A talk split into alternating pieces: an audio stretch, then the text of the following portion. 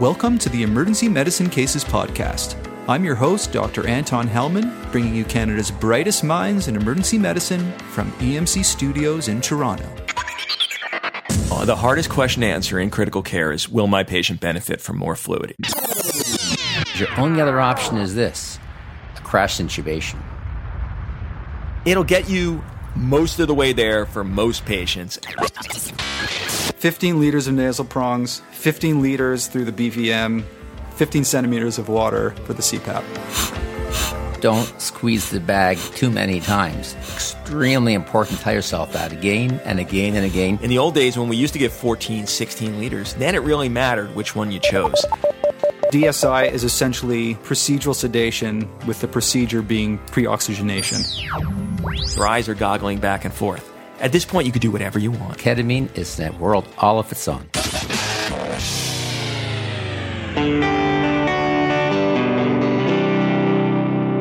I never thought this day would ever become a reality, but alas, here at ACEP 2014 conference in Chicago, and in this episode on critical care pearls for the community ED doc, we have not only the world's most influential critical care educator, Scott Weingart, but also Canada's walking encyclopedia of emergency medicine and my personal mentor, Walter Himmel. Yes, folks, the day has come where I have the pleasure and honor of bringing together truly two of the brightest minds in emergency medicine to educate you on a topic that because of Dr. Weingart's amazingly informative EMCrit podcast has become front and center in emergency medicine education everywhere. What we'll attempt to accomplish today is to take some of the most important innovations in critical care over the past five years or so a couple of which Dr. Weingart has literally discovered himself, and translate them into an easily digestible form for the practicing community emerge doc. Because not all of us have had the opportunity to train in critical care, and in fact, some of us have had very little critical care training at all. Nonetheless, we're expected to be experts in the care of critically ill patients in the ED. You know, it wasn't too long ago in Canada, even when I was starting out, that most intubations in the ED were done by anesthetists on call. We've come a long way since then. Not only do we pretty much do all the intubations now, but more and more we're managing these critically ill patients for hours before the intensivist takes over. We own these patients. So to help hone your knowledge of some of the most important critical care concepts and skills like apneic oxygenation, delayed sequence intubation, post intubation analgesia and sedation, fluid management and sepsis, and update you on some recent important articles like the Sepsis Arise trial and Dr. Weingart's hot off the press delayed sequence intubation study. I'm so pleased to introduce to you my friends and mentors, Dr. Scott Weingart and Dr. Walter Himmel. Gentlemen, welcome. Thanks for having me. Great to be here. The honor is all mine. Awesome. Now, before we start into our first case, I'd like to give our listeners a sense of where you practice and what resources you have available to you at your shop so that our listeners can get a better idea of how to incorporate what they hear on this podcast into their practice.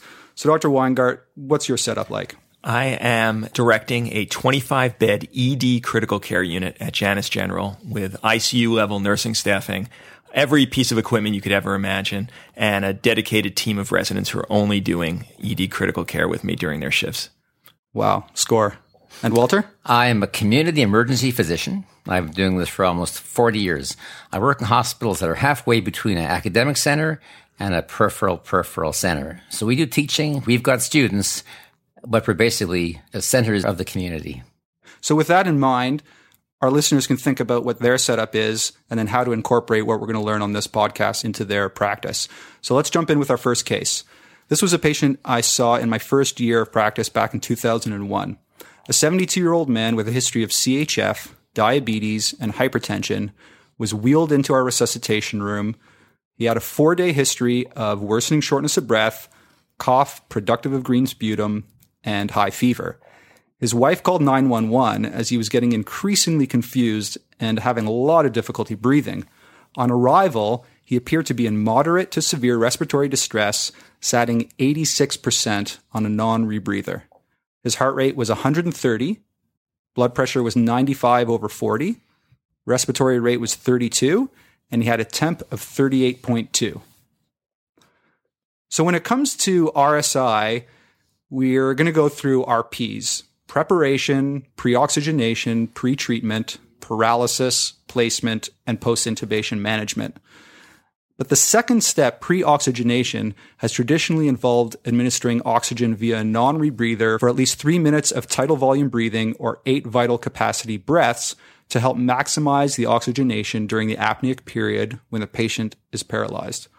In most EDs, this will provide a few minutes of O2 sat above 90%, just enough time for you to get that tube in.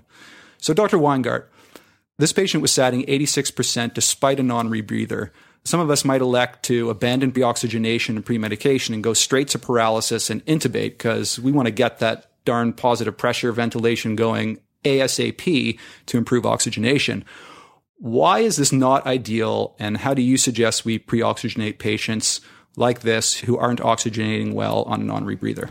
It's a great question. It's what I've devoted the past few years to working on with my colleague, Rich Levitan.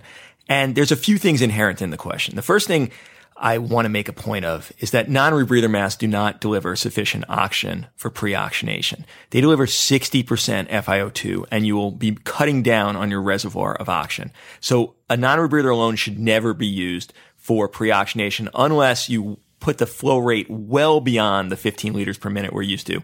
And we don't recommend that anymore. What we recommend on all patients, and this is my friend Rich Levitan and I, is a nasal cannula at 15 liters per minute and a non-rebreather at 15 liters per minute. And this will deliver well over the 90% of fraction inspired oxygen you need to adequately pre-oxygenate.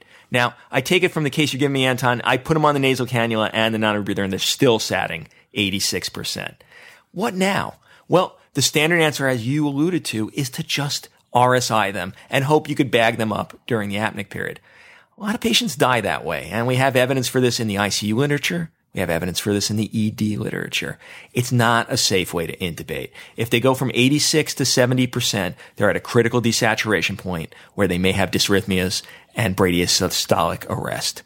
You don't want that to happen. You don't want to let the laryngoscope be a murder weapon. So wouldn't it be better to have their oxygen sats up to well above 95% before intubating? Well, the same way you're going to get them up after you tube them which is putting them on PEEP, could be used as a pre-oxygenation technique to get them safely to the point where they'll be able to take your intubation meds and not die during the apneic period. So CPAP for pre-oxygenation is what we extol for this patient. And the way to do it is if you have a non-invasive machine, great, put them on it. If you have a ventilator, they all have PEEP settings, put them on it. If you don't, then get a BVM with a PEEP valve. And that will also allow expiratory CPAP. It'll work a lot better if you have that nasal cannula on underneath. And this guy should be satting well above 95% at the time of intubation. Okay, so the first take home point with that is put the nasal cannula on as well as the non rebreather. And I'll call it the Weingart 15 and 15 rule, where you want 15 liters of nasal prong, 15 liters of non rebreather. And then you alluded to using positive pressure, and there's a few choices when it comes to positive pressure that we're going to get into detail with. Let's back up a little bit. Dr. Himmel, why is pre-oxygenation so important in the first place? If you're breathing room air, you've only got about 500 cc's of oxygen in your lung. And if your sats are anywhere under 93%, that's about the most you're going to have in your lung, if not even less. If you sedate a person and you paralyze a person, they've stopped ventilating and they've stopped oxygenating in approximately 30, 40, 60 seconds perhaps, their stats are going to plummet like crazy because they've run out of oxygen. You don't want that to happen. The ideal situation is you'd love a patient to be paralyzed, not breathing, and give you five or 10 minutes of free time. There's only one way to do it. Their partial pressure of oxygen has got to be as close to 760 as possible. Uh, you're never going to get there because of water and carbon dioxide, but you can get pretty close.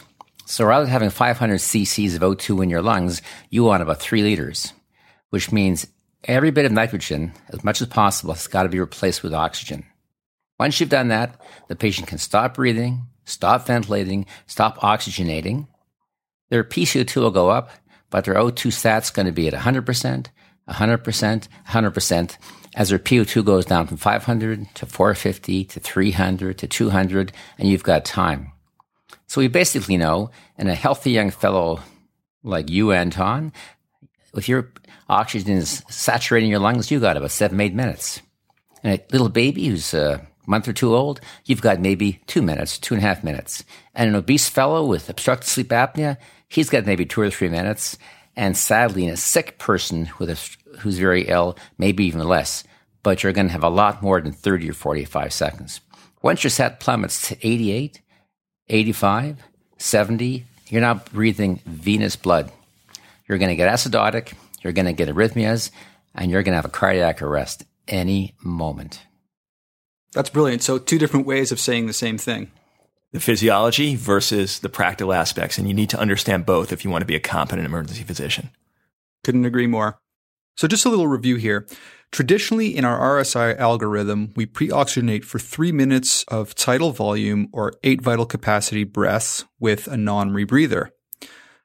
But what we're suggesting here is that a non rebreather will only supply about 60% O2, which is not enough for pre oxygenation. And so every time you think about reaching for that non rebreather to pre oxygenate, first put on nasal prongs at 15 liters of O2 to get closer to that 100% O2 being delivered to your patient. Now, if your patient is still satting less than 93 with nasal prongs plus a non-rebreather, rather than jumping straight to induction paralysis and intubation, which might result in prolonged, dangerously low oxygen saturation in your patient, add positive pressure by either placing a bag valve mask with a PEEP valve attached to it or place the patient on CPAP while keeping the nasal prongs on. This will allow adequate oxygenation during the pre-oxygenation period and during the apneic period once you've paralyzed the patient, even if the patient is obese, really ill, and has lots of comorbidities and they tend to desaturate quickly. Remember, if you only have a non-rebreather on a patient who's satting in the 80s and you decide to go straight to induction paralysis and intubation, you run the risk of worsening oxygenation saturation and causing a bradysystolic arrest. Using these simple tools, you can not only get the patient up to a decent SAT, but you'll be able to buy more time to perform a methodical, calm, and expert intubation. So, Dr. Weingart, now that we have an understanding of why pre-oxygenation is so important, can you run us through the practical steps you suggest? You already alluded to using nasal prongs and a, and a non-rebreather. Let's talk about pre-oxygenation, and then we'll talk about delayed sequence intubation. Okay. So every single patient, we get their head of the bed up. And if they're not in spinal precautions, we'll just actually put them in semi-Fowlers by, you know, lifting the head of the bed to at least 20, 30 degrees. Or if they are in spinal precautions, we'll put them in reverse Trendelenburg to get that same head up. The lungs were never made to function supine. We're not made to work that way and you'll get more atelectatic. It'll also help you when you actually go to intubate. Glottic exposure is better at 20 or 30 degrees head up. So every patient gets positioned that way, in addition to all the standard positioning you do for your intubation. And then, like I said, every single patient I intubate gets a nasal cannula at 15, no matter which route I'm going. And then if they are patients who are not experiencing physiologic shunting, then a non-rebreather at 15 on top of that will get you well over the 90% FiO2 you need to get the time that Walter alluded to. And Benumof's graph showed it. You take healthy patients, you'll get extended times if you get a greater than 90% FiO2. If you put them on just a non-rebreather, you're not going to get the times Walter's talking about. If they're there, if they're at the 100, now we let them breathe the three minutes, tidal volume breathing, just like you said, Anton. I don't bother with the vital capacity breaths anymore because my patients don't cooperate. So I just give them three minutes. I got plenty of stuff to prepare in those three minutes. So I put the oxygen on first and then get all that stuff done I need to do before the intubation. But if they're not saturating greater than 95%, greater than 93%, then you got to do more. And that means you need a device that will increase mean airway pressure. And you can do that in a host of ways. And we've gone through some of them. BVM with a PEEP valve, a ventilator, a non-invasive machine. But you got to find some way to keep the space between their inspirations at a higher than atmospheric pressure. So let's talk a little bit more about your options in terms of what kind of non-invasive ventilation should we be using depending on what we have and depending on what the patient i mean is there some sort of algorithm where if they're satting above a certain amount then they only need x if they're satting below a certain amount or a time-based algorithm how, how do you decide which one? Because we, we don't want to be having to think about this too much yep. in, in the heat of the moment. Absolutely. We want to have kind of an idea of what to go to when. We're talking about a community ED. So I don't think they're going to have ventilators standing by at every bedside ready to go. Respiratory may bring them or not. And I don't think we should even talk about it. So let's eliminate using the ventilators, using the non-invasive machines. Let's go dead simple. Every patient gets one of two strategies. Either they get the nasal cannula non-rebreather, and that should work for your patient with healthy lungs, or you should have a PEEP valve on your BVM. You put them on a nasal cannula at 15 and you hold the mask over their face with the PEEP valve set to whatever it takes to get their saturation greater than 95%. You're not bagging. You're just holding the mask on their face with the nasal cannula underneath and a PEEP valve on the BVM, and that will generate high flow CPAP with no machinery, no complex stuff. You're going to need the BVM there anyway, and you're going to want a PEEP valve on these patients for the case comes where you have to reoxygenate them during the intubation. Just one little practical thing about the BVM and the nasal cannula how do you get a good seal? I mean, if you're, of course, every time we use BVM, we're thinking we need a good seal, we need a good seal. You know, we have that person with a big beard and we're worried about the seal. Uh, we have someone who's really skinny and we can't get that good seal. Now you're introducing nasal prongs, and I imagine because of the diameter of the nasal prongs, you're going to have trouble getting a good seal. How do you get a good seal when you're using that combination of tools? It's a great question, and it's something we stress. You do not want to use high flow nasal cannulae. They're, these are new devices that are available that could give insane flows 40, 50, 60 liters per minute, but they're thick they absolutely will mess up your mask seal. We're talking just run of the mill, crappy, $1 Canadian or US nasal cannulae, and these will not affect your seal. The tubing on those is definitely narrow enough that the pillow of the mask will allow them to be there and still maintain an airtight seal. We've never had a problem with it. We've done it hundreds of times and the standard nasal cannula will not affect your mask seal. In terms of the culture of the emergency department, the places I work in Toronto, uh, getting an RT to come down and putting a non-invasive mask on a confused patient is going to be politically impossible at this moment. So I agree with Scott's viewpoint not realistic at the very moment in the centers I'm talking about. Now, a few things about the BVM, generally speaking. Number one, if you're not breathing and not squeezing the bag, the patient's getting zero oxygen. The reason you need the nasal prongs is to keep enough oxygen between the patient and the mask to maintain CPAP. So that's extraordinarily important. So nasal prongs isn't just about giving oxygen, it's about creating enough volume of oxygen so you truly have CPAP. In plain words, when you're not squeezing the bag and the patient isn't breathing, you still have CPAP. Without nasal prongs, you only have CPAP for a moment when you're squeezing the bag or the patient's breathing. Apart from that, you've got nothing. Uh, secondly, and this is going to take a lot of education of, of the person who's helping you out. The moment that mask comes off the face, You've just taken a reasonably good system and reduced it to useless. Keeping a BVM in place is a two man job. It's, it's two hands from one person and the other person is directing doing what he has to do. So you've got to tell your assistant to keep the mask firmly applied to the face. Do not take it off the face. Now, when it comes to these nasal prongs, you're saying just use this the regular old crappy nasal prongs. Now, normally we don't put it above five liters in an awake patient this patient might be confused, they might be slightly obtunded, but they're still awake.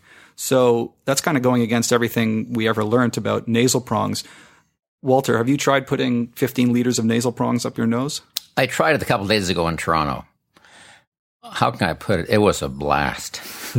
it, it works. I thought I was going to go flying.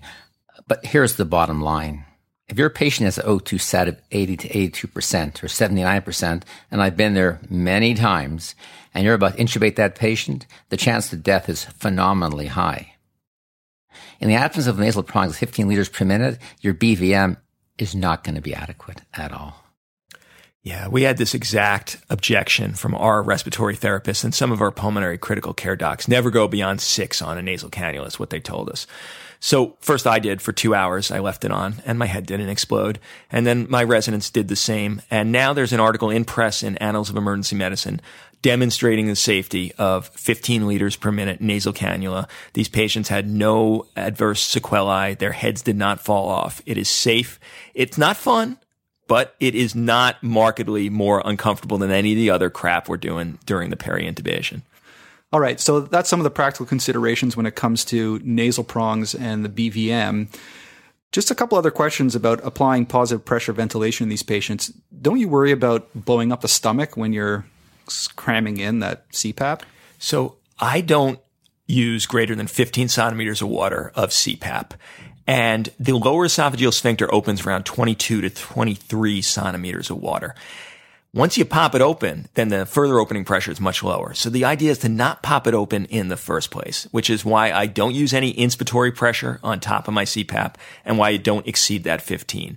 At those levels, I feel this is safe. Now, if your patient's already been vomiting, uh, then you might want to consider placing an NG tube or doing something to evacuate any potential air because their lower esophageal sphincter is already opened. But in a patient with a pristine lower esophageal sphincter and you don't go beyond 15, it should be safe. And the studies looking at this have borne that out with an absence of complications. We're going to have to change the 15 and 15 rule to the 15 and 15 ah, and 15 rule. Go. So it's the triple 15 I love rule. it. I didn't even think of that. 15 liters of nasal prongs, 15 liters through the BVM, 15 centimeters of water for the CPAP.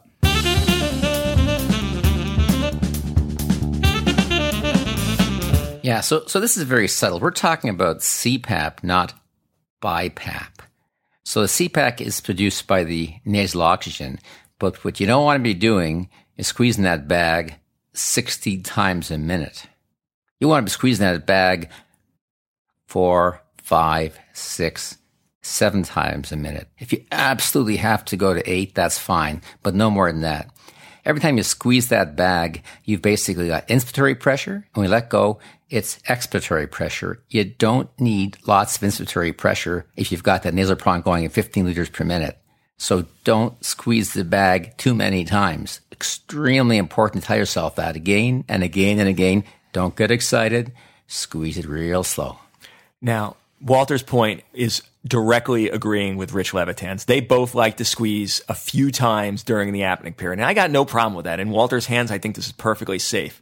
In the hands of an overly enthusiastic registrar resident, even those four times may be deleterious. And I just tell people don't give any inspiratory ventilations. Just let the nasal cannula and CPAP do its work during the apneic period. If you want to give a few breaths, absolutely fine. Do not give the 60 Walter just alluded to.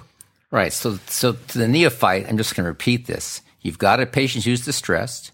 You've got a BVM tightly applied.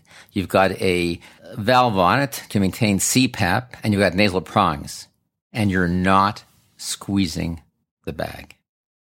Okay, so just to drive it home one more time, first you position the patient with their head up 20 to 30 degrees. Even if they're in spinal precautions, elevate that head of the bed by using reverse Trendelenburg. Then place 15 liters of nasal prongs on all of these patients, followed by a non-rebreather. If they aren't satting above 93% with the double 15 liter setup, then hold a BVM with a PEEP valve sealed to the patient's face over the nasal prongs, but don't bag. Let them breathe. Even after they're rendered apneic from your paralytic, you have the option of not squeezing the bag at all or just squeezing very slowly, like four to eight breaths per minute. And don't forget the triple 15 rule 15 liters of oxygen by nasal prongs, 15 liters of oxygen by non rebreather, and 15 centimeters of water by a BVM with a PEEP valve or by a CPAP machine. So we've talked a bit about how to get a good seal. We talked about the two handed technique. Some people use Vaseline around the edge of the BVM to get a good seal. Dr. Weingart, what's your take on using Vaseline for this purpose? Yeah, I, I wouldn't engage in that. And I've heard of this, and the bearded patients always present the problem. I, in those circumstances where I have any trouble uh, getting a good interface between the patient, I probably would use something called RSA, Rapid Sequence Airway. It was coined by my friend Darren Braude. And the idea is you just proceed with your normal intubation meds, but instead of having to wait the apneic time, instead of having to have that apneic period be a point of death on the patient, you just immediately, after pushing those meds, place a supraglottic airway and then do your pre-oxygenation and your CPAP if necessary through a supraglottic airway like a laryngeal mask airway or a King LT. And then once the patient is fully pre-oxygenated, then you'd progress to formal intubation. You deflate the cuff on that supraglottic, take it out, and intubate the patient. Uh, but that's very, very rare that I have to move to that because I can't get a good seal on a CPAP mask. Dr. Himmel, can you explain to our listeners what is apneic oxygenation? What do we need to know about apneic oxygenation? So, what's apneic oxygenation all about? It's about basically that minute or two minutes before you're about to intubate them. The patient is not even breathing. Their oxygen source truly is the nasal prong, and the bag valve mask and the ventilator set to CPAP is all about maintaining continuous positive airway pressure. And after a few minutes, their O2 sats are 95, 96%. But remember, if they're about to crash in the next two seconds, this doesn't count. Intubate now. Dr. Himmel, can you just clarify for us what are the indications for apneic oxygenation? Now that we have an idea of what it is, what are the indications for it? Every patient that you're intubating needs, for the purpose of safety, if at all possible, to have O2 sat of at least 90 through 95%. That buys you time. Most patients are going to be fine with the non-rebreather and nasal prongs. What's the indication? It's very simple. You want to intubate a patient. They're sick. They're not going to crash in the next 30 seconds, but your O2 sat is 88% or 85% it's not a safe situation. So any patient who isn't going to crash in the next 10 seconds, whose O2 sats aren't at least 93%, needs oxygenation. And when you paralyze them, they need ongoing oxygenation until you're about to intubate them, at which point the mask comes off the mouth. Otherwise, you can't intubate them, but the nasal prongs stay on. So here's the situation. O2 sats are unacceptable, 85%. You've got time and the nasal prong that you're using at five liters a minute and the breather mask isn't working. You can't get a sats of 90%. This is going to save you. When I was an ICU fellow on patients who were brain dead, we'd do apnea testing and you'd just stick some oxygen tubing down their ET tube and you'd have to keep them oxygenating to see if you could generate a high enough PaCO2 that a normal patient would breathe. And they don't breathe and then you declare them not passing their apneic test and you, it's one further determination along the brain death path. We weren't doing this on healthy patients. We were wasting the potential to keep them oxygenating during the apneic period. The nasal prongs I want you to put on for pre-oxygenation will do a fantastic job of apneic oxygenation. It will keep the patient oxygenating during the apneic period. The alveoli will keep sucking down oxygen from the bronchotracheal tree as well as the oropharynx if there's a high FiO2 source. If the patient needed CPAP for pre-oxygenation, then apneic oxygenation won't work unless you maintain the CPAP, and that's why we keep the BVM with the PEEP valve on even during the apneic period. On a patient who doesn't have shunt physiology, then the nasal cannula alone is enough. We have a randomized controlled trial now demonstrating nasal cannula works in high risk intubations. Dr. Weingart's going to drive home the point that you need to keep those nasal prongs plus the BVM with the PEEP valve or the CPAP machine on during the apneic period. Apneic oxygenation will not work on a patient who required CPAP to pre-oxygenate unless you leave the CPAP on during the apneic period, which means that BVM with a PEEP valve, with a two hand mask seal, not letting any gas leak, or else apneic oxygenation will not work because the alveoli will become atelectatic and you will not get the advantages. So just like you need the CPAP for pre-oxygenation, you need it for apneic oxygenation as well. That is absolutely crucial. In patients with shunt physiology, and that's everybody with heart failure and everybody with pneumonia, you're never going to get the O2 sat up without CPAP. So you've got to really prepare to use your BVM uh, with a PEEP valve or to use a non-invasive mask, one of those two. Well, you'll know when, you, when it's not going properly, the O2 sat's not going to go up. So I bet our listeners are wondering at this point how this 72 year old delirious patient who wasn't satting well on a non breather was actually managed. So luck would have it that the first attempt at intubation failed. So what did I do? I then placed an oropharyngeal airway, applied a bag valve mask, instructed the RT to get a good seal while I bagged. We repositioned the patient, got out a bougie, gave it a second try. The O2 sat was now 75%. The second attempt also failed because the bougie kept on bending. I then placed an LMA, but again, couldn't get the O2 sat up. Until that time, I had never done a cric before. But I did know that if I was going to attempt one, I'd better do it now rather than wait until it was too late. Well, suffice to say that the cric didn't go smoothly and the patient coded and despite our valiant attempts ended up dying. Now that I know about delayed sequence intubation and apneic oxygenation, I think back on this case often and think, you know, I could have saved this patient's life. So Dr. Weingart, can you run us through how to perform a delayed sequence intubation and how delayed sequence intubation may have saved this gentleman's life. Well, I don't want to answer that last part, Anton, because I think you did everything right. And within the standards, of practice, and I don't think you provided anything except optimal care to your patient. But let's talk about DSI as an alternative. And it's really just now having some evidentiary base. So anyone doing it beforehand was really beyond the evidence justifying the technique. But I think now that we have an article published, maybe this is something people can consider. And it's really for a very niche case. It's for the patient who is altered but in a way that they're flailing about and preventing you from doing what you want to do. A lot of the patients who come in who need to be intubated that are altered are just comatose and they don't fight you at all. You don't need delayed sequence intubation So them. these are the patients that are pulling at their masks, pulling at their IVs. We've all seen those patients. Absolutely. Agitated delirium, whether from the underlying medical condition or from hypercapnia or from hypoxemia. And these patients are a real uh, struggle because you want to pre-oxygenate them, you want to do everything right, you want to prepare for your intubation in a calm and psychologically sound manner. And instead, everyone gets frantic, and the natural course is to just push the meds that will stop the patient from fighting you, and then hope you could bag them up. And that was the standard RSI, and that's why we proceeded to it. It's all we had. I felt very out of control in those circumstances. And my whole role as an ED intensivist is to feel I'm in control of the patient's physiology. That's when I'm happy, is when I am calm and collected. And then my team is calm and collected. And we feel like we understand what's going on with the patient and we treat it. Well, this was not one of those circumstances. So there had to be something better. And since I am uh, maybe the biggest supporter, secondary to Minh of ketamine for everything, uh, it was a natural jump to knowing that we could give ketamine and get beautiful adult procedural sedation, why not just use that same procedural sedation for the procedure of pre-oxygenation? So you'll have all your intubation equipment, all of your difficult airway equipment, all of your intubation meds prepared and ready at the bedside. And then you go to this agitated patient and you push a dissociating dose of ketamine. That dose may be a lot lower than you're used to from standard adult procedural sedation or especially pediatric procedural sedation.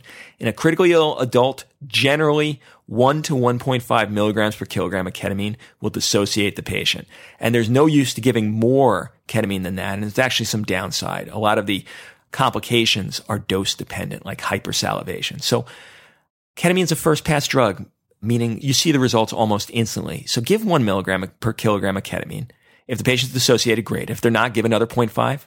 Wait a few seconds, give another 0.5, give another 0.5 until the patient just stops fighting. They lie back on the stretcher. Their eyes are goggling back and forth. At this point, you could do whatever you want. You could pre-oxygenate. You could do an NG tube. You could get the patient positioned the way you want. So, in your experience, so we've got this patient who's desatting. You know, let's take our 72 year old.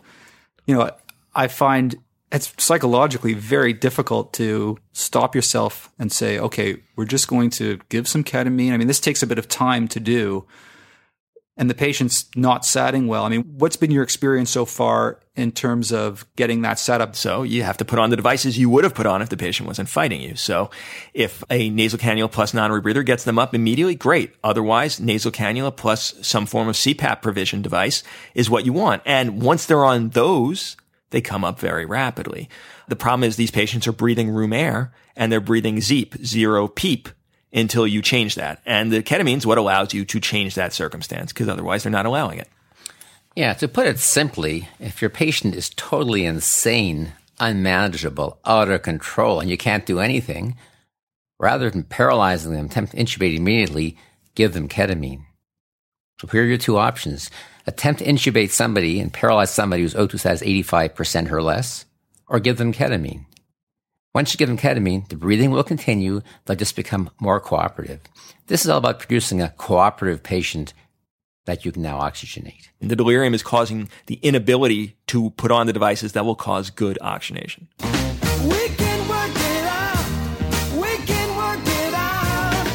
So, Dr. Weingart, I was very pleased to see that your study finally was published in Annals, the delayed sequence intubation study. It just came out on October 22nd.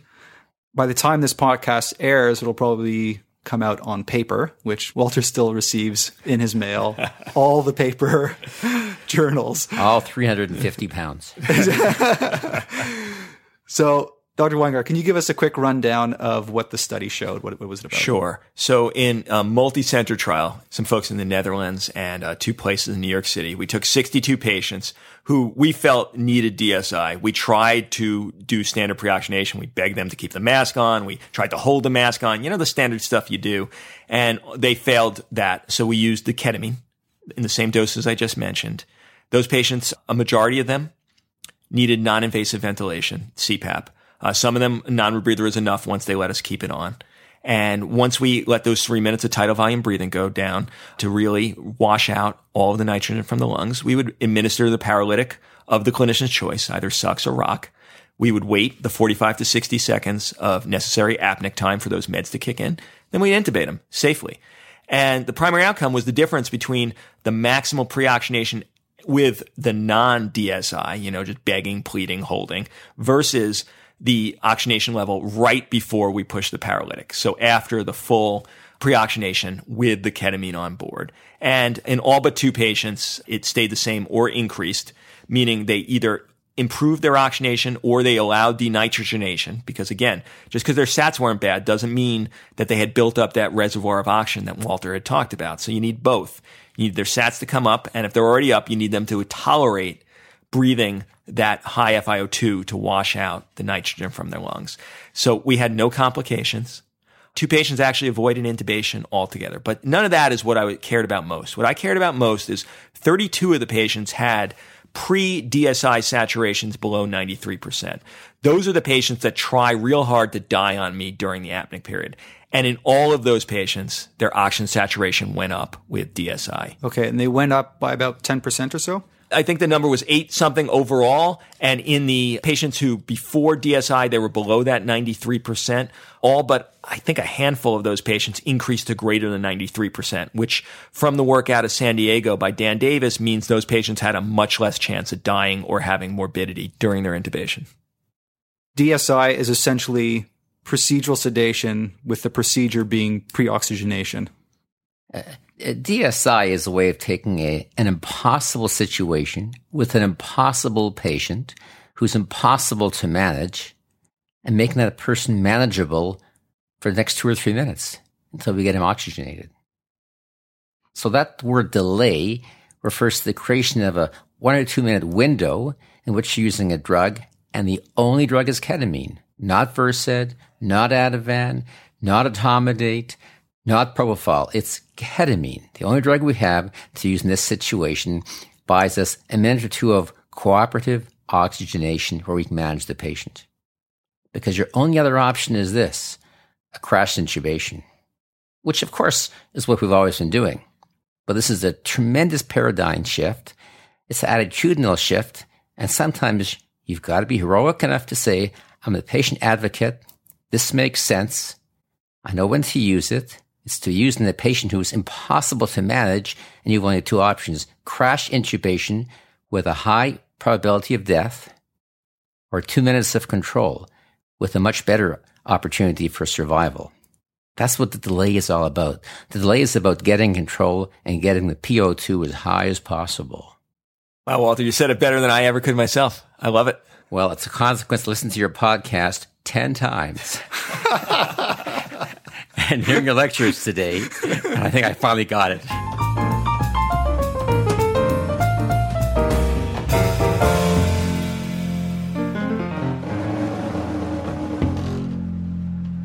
Dr. Weingart, you had mentioned that there were two patients who didn't require intubation. Some of the other advantages I've heard about DSI is that because you're getting some good pre-oxygenation in there, and maybe it's because of the ketamine a bit, maybe in the patient with asthma, the ketamine might be helping that you might be able to avoid intubation. I mean, what to what degree do you think this is true? Yeah, I don't promote this. I'm not saying you should start doing this. And we made sure in the paper to say while this happened, because it was the judgment of the clinicians, uh, we're not recommending it. But off the record, those two cases were both mine. And what you'll have is these really bad asthmatics. I mean, they look like death because their inspiratory muscles are so tired that you just want to put them on non-invasive. And you know, if you can put them on non-invasive and get some nebs in them, they're probably going to be okay. But they start flailing about because they're encephalopathic from their CO2 levels and their hypoxemia. And then we'll let you do it. So you push the ketamine, you put them on non-invasive, you give continuous nebs through it, and they look beautiful. All of a sudden they stop fighting. Their SATs immediately, immediately come up to 100%. And they're just sitting there so calm and comfortable. You say to yourself, huh, let's see what happens when the ketamine wears off. So at the 20 minute mark, and you stayed at the bedside the entire time with all your intubation equipment and everything you need ready to go, the 20 minute mark, they'll wake up. And in my experience, they usually wake up and they feel great. But if they didn't, if they emerged, at that point, intubate them because they've been pre-oxygenating for 20 minutes. They've had nebs for 20 minutes. It's now a safe, controlled intubation. And some of them may avoid the intubation entirely. Yeah, I've I've had a similar experience myself. I've had, I had a patient with exactly that. That I thought, oh, this patient we're going to be tubing for sure. I gave him a bit of ketamine. Was going through the delayed sequence intubation steps, and suddenly I was like, wow, they're doing really well. They don't need to be intubated.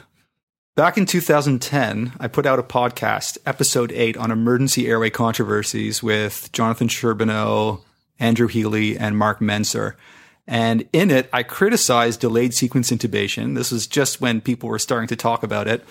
Because in my mind, giving one milligram per kilogram of ketamine, which is a sedating dose, but not an induction dose, and then paralyzing the patient was cruel punishment. And there's a chance that the now paralyzed patient might still be aware of what's going on. And I can't imagine anything worse than being paralyzed and awake. So, Dr. Weingart, it's been four years, and now you finally have your chance to set me straight and tell me why I'm wrong. The airways are yours. All right. And, and this is key because even experienced anesthesiologists, anesthetists don't understand how ketamine works. And they try to put it into the paradigm of typical induction or sedation meds. And it's entirely different. Ketamine is like a switch. Either the patient's dissociated or they're not. And once they are dissociated, they're going to stay dissociated for the entire time while you're intubating this patient. We don't know the exact dose it takes to dissociate any individual patient. And since you see the results of ketamine almost instantly, it's one of those medications that as soon as it hits the brain, you're seeing its full effects. There is no reason not to give a low dose and then follow it with as much additional aliquots of ketamine as necessary to get them dissociated. Once they are dissociated, they will have no awareness. And on the patients in this study, the average dose was between 1 to 1.5 milligrams to get that dissociation. And you'll know because all of a sudden the patient stops moaning, they stop moving about. They just fall back on the stretcher and now their eyes are goggling back and forth and that patient is dissociated and will have no awareness. To give these patients empirically, what was typically the intubating doses, three milligrams a kilogram, four milligrams a kilogram in some countries, puts them at risk of hypersalivation, of increased hyperadrenergic surge with no gain. And so I say start low and titrate. I'm not going to push the paralytic until I've already established I have a fully dissociated patient, at which point I don't worry at all about awareness. I can talk about my personal experience because I have received ketamine at a dose of 1.5 milligram per kilogram myself as a patient. What you don't want the patient to remember is the suffering. When you give somebody ketamine at a dissociating dose, their suffering ends. Dissociation is really a synonym for not suffering. So when I had the ketamine for the procedure I had it for, I vaguely remember the event, but I was not suffering. It didn't bother me. Once you're associated, you can still be sort of aware, but your suffering ceases. And when there's no suffering, there's nothing all that bad to remember. Ketamine is a world all of its own. So here I'd like to review the steps of delayed sequence intubation. So you've got your delirious patient who's flailing about and you need to sedate them. Make sure you have your nasal prongs on at 15 liters as well as your non-rebreather at 15 liters. You administer ketamine, 1 milligram per kilogram as a slow IV push. If they're not fully dissociated within about 30 to 45 seconds, you can give another 0.5 milligrams of slow IV push. Once the patient is fully dissociated and has reached an oxygen saturation of 95%, either with the non-rebreather plus nasal prongs or the BVM and the PEEP valve with nasal prongs, then you allow them to continue to breathe for three minutes. Then you can administer your paralytic agent and make sure you leave the mask in place until the paralytic has taken full effect. Then, finally, you remove the mask and intubate.